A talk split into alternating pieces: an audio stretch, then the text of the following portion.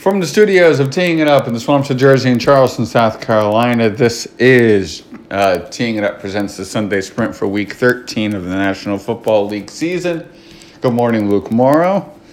Good morning. Um, I said to my dad, "Hey, do you want to go to the game today?" And there's nobody who can attend Jet games. I'm like, you know, we could go and get turned away by the police, and he goes, "Nah, it's too cold." And it is. It's a cold, windy 40, deg- uh, uh, 40 degree day here. But, you know, I would love to attend a game in person. You've broadcasted games in person this year, multiple sports. Um, what's been the atmosphere? Yeah, it's been interesting. Um, so I've done a little bit of everything in the sense that we had a football game against South Florida where it was just music no crowd. And then we, we I have done games with limited crowd, and I've done games with fake crowd noise. So seen a little bit of it all. It's um, it has certainly been interesting. It's been on. It's been a little weird.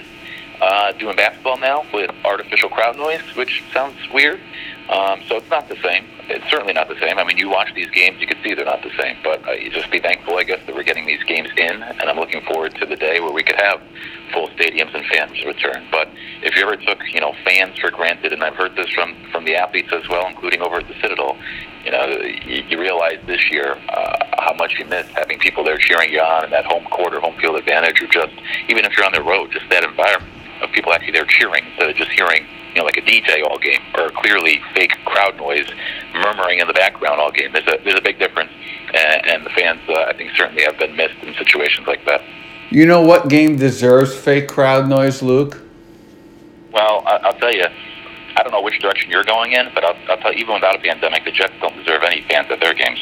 Oh, well, I'm saying that, that, that the Jags are going to lose this game, uh, but they're, they're going to make it close, and Vikings fans would not be able to take it, so no one would show up because they would be sure that the that the Vikings would win this game.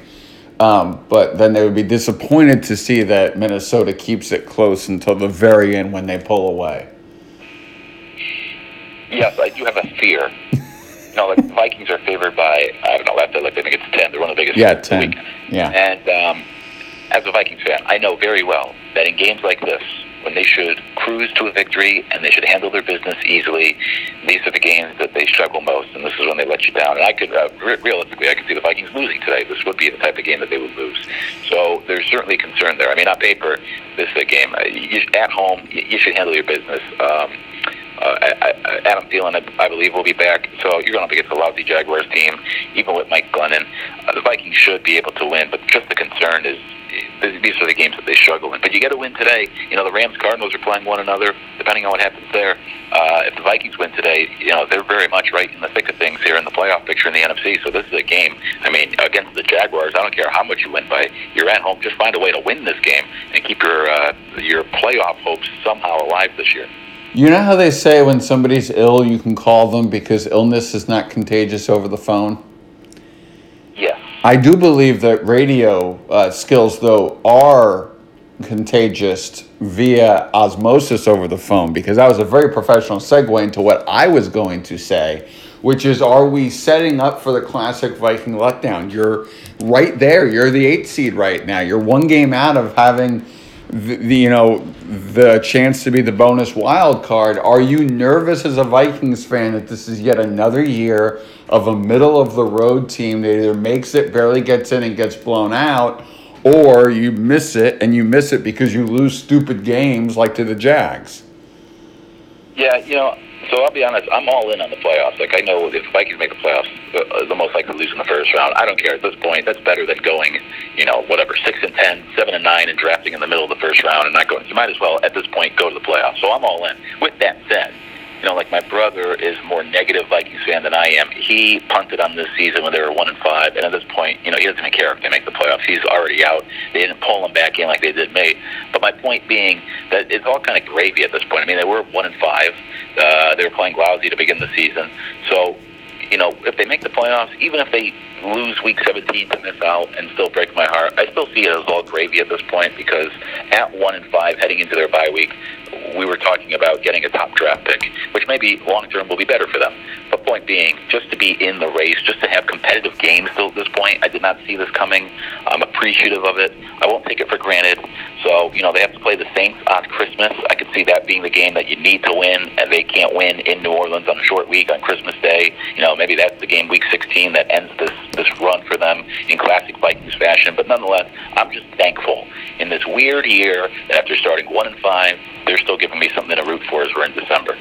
I was literally about to say that that would be like the ultimate crushing Christmas for a Vikings fan, which is you get yourself back into it, and then on Christmas Day, you open the presents, you sit down. It's a 4:30 kick on Amazon NFL Network and Fox, and you lose to the Saints. I'm sure it's going to be exactly what happens. They were going to go into that game saying, okay, they need to win this game to, to make the playoffs or to stay in the playoff race, and it's a tough game. Drew Brees, I'm sure, will be back by then, and yep. uh, yeah, they'll probably lose and end their season on Christmas Day. That's probably how it's going to go. This is why we're still talking about the Jets on this show, and it's not about the Los Angeles, uh, Las Vegas. God, I keep saying Los Angeles. That's like two iterations ago, Luke. Jeez we have to have a swear jar, you know, type situation here on the show. Because I'm just going to keep calling them by the wrong thing. It's like Chargers calling them by their previous destination. You um, put money in like almost like a swear jar, right? Every time you say Washington's old team name or yes. say the Chargers or Raiders old cities, you got to put you got to put money in the jar. The Raiders are also one game out of the playoff hunt. But the reason why I want to talk about this is that it, it again, Adam Gase this week says I've not done a good job developing Sam Darnold. Well, no kidding. You stink.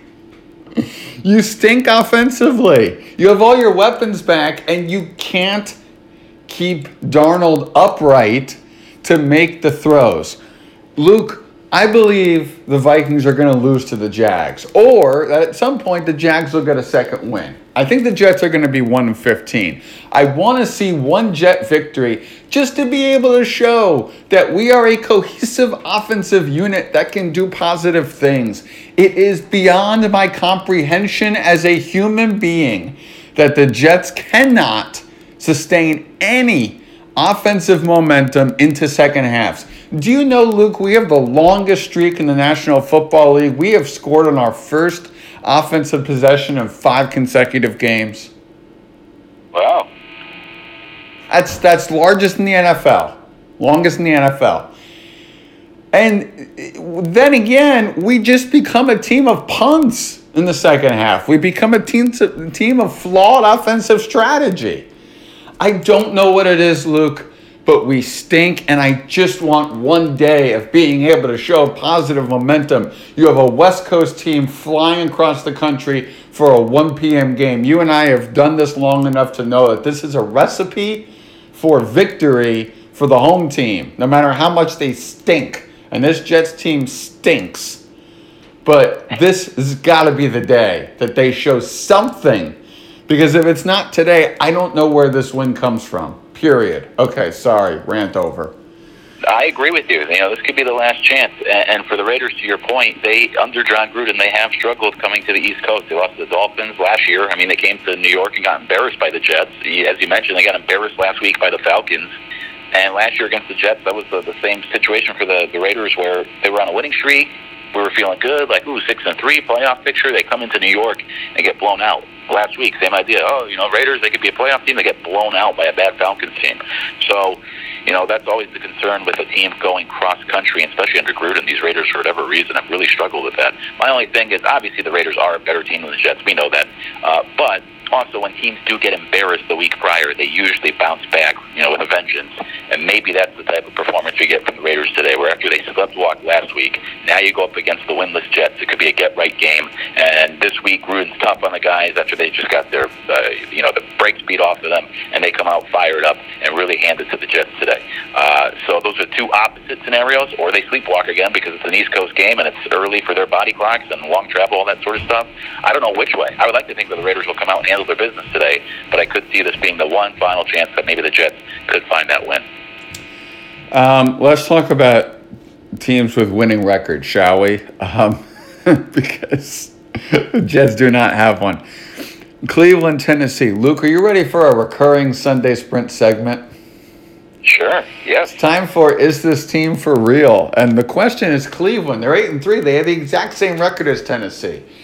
And it just seems to me, Luke, that this is the day that Tennessee is like, yeah, hello, we're still the best team in the AFC, or one of. Um, you, Cleveland, nice try. You're not quite there yet. Um, and Tennessee kind of puts New England back. It's only a four point line here, so clearly Vegas does not agree with me. Um, what's your thought on this game and if Cleveland's for real with Baker Mayfield and company? Yeah, actually, Cleveland, the Cleveland uh, plus four is uh, one of my favorite bets of the day. Uh, is Cleveland for real as a Super Bowl team? I say no, but as a team that could make the will make the playoffs and be one of the better teams in the AFC, I do say yes. There's a specific way, and we know this, right? There's a specific way that they have to play in order to win. I mean, they've thrown the football the second fewest times this year. They're the number one rushing team. So uh, anyone that's paid attention to Cleveland knows that's what they're built around: run the football and have Baker Mayfield do as little as possible. But the Raiders have a, a great record. I think they're undefeated when Baker Mayfield posts a quarterback rating over 70. Now, that's all. That's not asking a whole lot. He just has to be average, uh, if not even a little below average, for them to have success this year. When he's terrible, that's when they don't win. So I do think they are for real in the sense that, I mean, they do have a, a, a talented defense. They have Myles Garrett back now. They have those two great running backs. They do have weapons offense, and, and it makes it a lot easier on a quarterback when you're able to run the football so well. So I think they win today. Uh, I think they will make the playoffs. Maybe they even win a playoff game. Are they a Super Bowl contender? No, I don't think they're at that point yet. But I, you know, I think they're for real in the sense that they can compete in the AFC, and they are far better than just a couple of years ago. I'll give them credit. They were one and thirty-one just a couple of years ago. They are one of the better teams, I do believe, in the AFC. We're going to talk about multiple games at once. Are you ready to do this? Giants, Seattle. Four and seven, eight and three. Giants lead the AFC East because of a tiebreaker. Ten and a half point line for Seattle. Green Bay, Philly, eight point line for the Packers. Um, football team, Steelers, seven point line for the Steelers. Baltimore now looking highly like they will have Lamar Jackson on Tuesday night. Dallas, eight and a half. Are these lines correct? And is the is the is the division known as the NFC East basically going to stay exactly how it is because the better team's going to beat all these teams and it's just going to stay the exact same percentages and the Giants will still have a tiebreaker lead over Washington. Yeah, I, I think so. I think all, the entire NFC East will lose this weekend uh, for sure. I mean, Colt McCoy going to Seattle, the Seahawks should handle their business there. I don't know if they're going to cover. I know a lot of people like the Eagles as an underdog in terms of a betting perspective, maybe not to win outright. But yeah, you're giving me the Packers at home in December against this Eagles team. Uh, the Packers have scored the most points in the league. The Eagles have one of the worst offenses in the league. Uh, so I think Green Bay handles their business. There's concern about the Steelers because of that ugly performance we saw on Wednesday, but that was such a unique you know, situation that I'm not going to hold it against them. They are undefeated, and I know it's a short week, but Pittsburgh, I mean, they're undefeated. And if you want to say they're not as good as the Chiefs, okay, they're a top three team in the league then, Matt worse. And you have Washington coming in with, you know, they're not a very good team either. So the Steelers should be able to handle their business. And the Ravens, if healthy, with Lamar Jackson. Without Lamar Jackson, maybe you lose to Andy Dalton on a short week. With Lamar Jackson, uh, as poor as the Ravens have played this year, they should be able to win. That may be the biggest question mark for me, even with the health of Ravens team. The, the Cowboys have been playing better lately.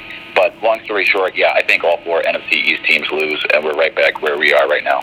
Public service announcement: Not uh, the uh, Washington Pittsburgh game is not a national game tomorrow on Fox at 5 p.m. Eastern Time, 2 p.m. Pacific. Yeah, please go to at 506 Sports. Look at the coverage map. You may not get this game in your market. If you do not get this game in your market, the only way to see it is NFL Sunday Ticket. That is because of all these movements of games. Sunday Ticket did not get the minimum number of games they are contractually uh, um, obligated to get, and as a result, um, this game is being blacked out to a lot of the country, especially west of the Mississippi River.